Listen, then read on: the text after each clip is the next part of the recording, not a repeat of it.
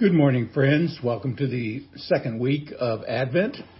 My message title today is Time to Light Up Some Peace, and I have a, a number of texts today you're going to notice as I go through the message.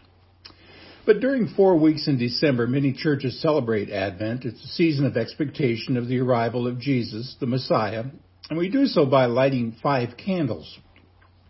The first four generally held in a wreath are lit once a week, and the last one Churches will either light on Christmas Eve or Christmas Day, depending upon the calendar year.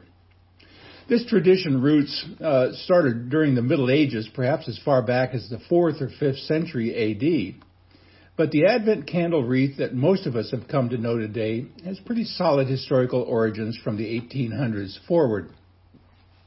Now, each candle represents something different, an important element in the coming of Jesus and our expectation of him. There are three purple candles for hope, peace, and joy. We talked about hope last week. And then there is the pink candle of love, and in the middle is a white candle, the Christ candle, which represents the five elements of the Christmas story. Now today I'm going to cover the second candle, the candle of peace, and to do this, let's ask two questions to begin. What does the Bible say about peace, and why does this matter?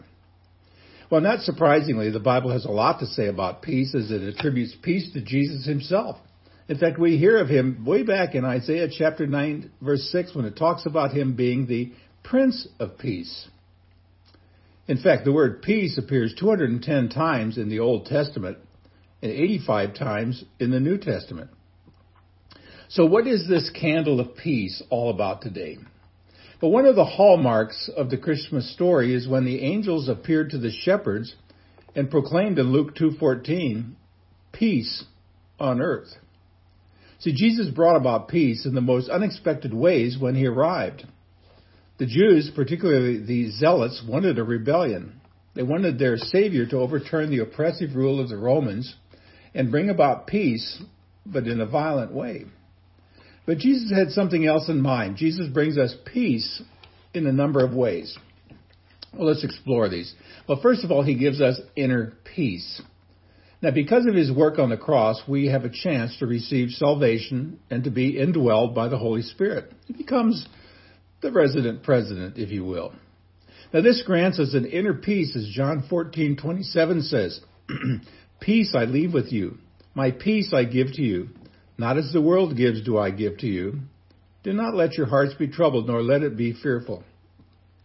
So, friends, not only do we have the peace that comes from our assurance of salvation, but we also have the peace of mind, knowing God will heal this broken world and will come again. Well, second, we can have peace with other people. See, we put aside our differences, especially with other believers, because, you know, we belong to the same family, regardless of which silo we happen to worship in.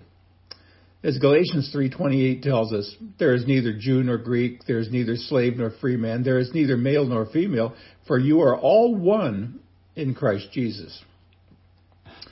Here's the third one. We have the same peace to let others know about the peace of Jesus. Now, the Hebrew word for peace is shalom, and it goes far beyond not fighting with other people or having peace as we know it. Shalom, as someone said, is how things are meant to be, a small slice of heaven. The peace of God allows us to look at others through heaven's eyes and to help guide the world to see God's here and not yet here kingdom. Peace from God, biblical peace, allows us to trust in God's promises through restful, tranquil faith despite, despite the dark, scary world around us. And then there is biblical peace. And let me give you four examples. First of all, biblical peace guards our hearts from the devil. I don't know if you ever thought about that. But Paul talks about that in Philippians 4 verse 7. And the peace of God, which surpasses all comprehension, will guard your hearts and your minds in Christ Jesus. Well, next, biblical peace brings us joy. I'm going to go way back into the Old Testament again, into the book of Proverbs, chapter 12, verse 20. Deceit is in the heart of those who devise evil, but counselors of peace have great joy. Here's another one. Biblical peace is a blessing from God. Again, from the Psalms, Psalm 29, verse 11. The Lord will give strength to his people. the Lord will bless his people with peace.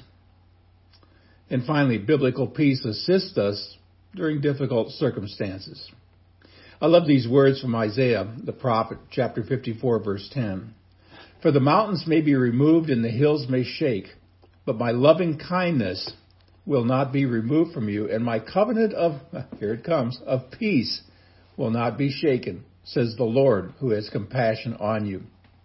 You study that passage for a while and you're going to see everything from hesed, that loving kindness, to shalom, to one of my favorite Greek words, splanchnizomai, compassion. Wonderful verse.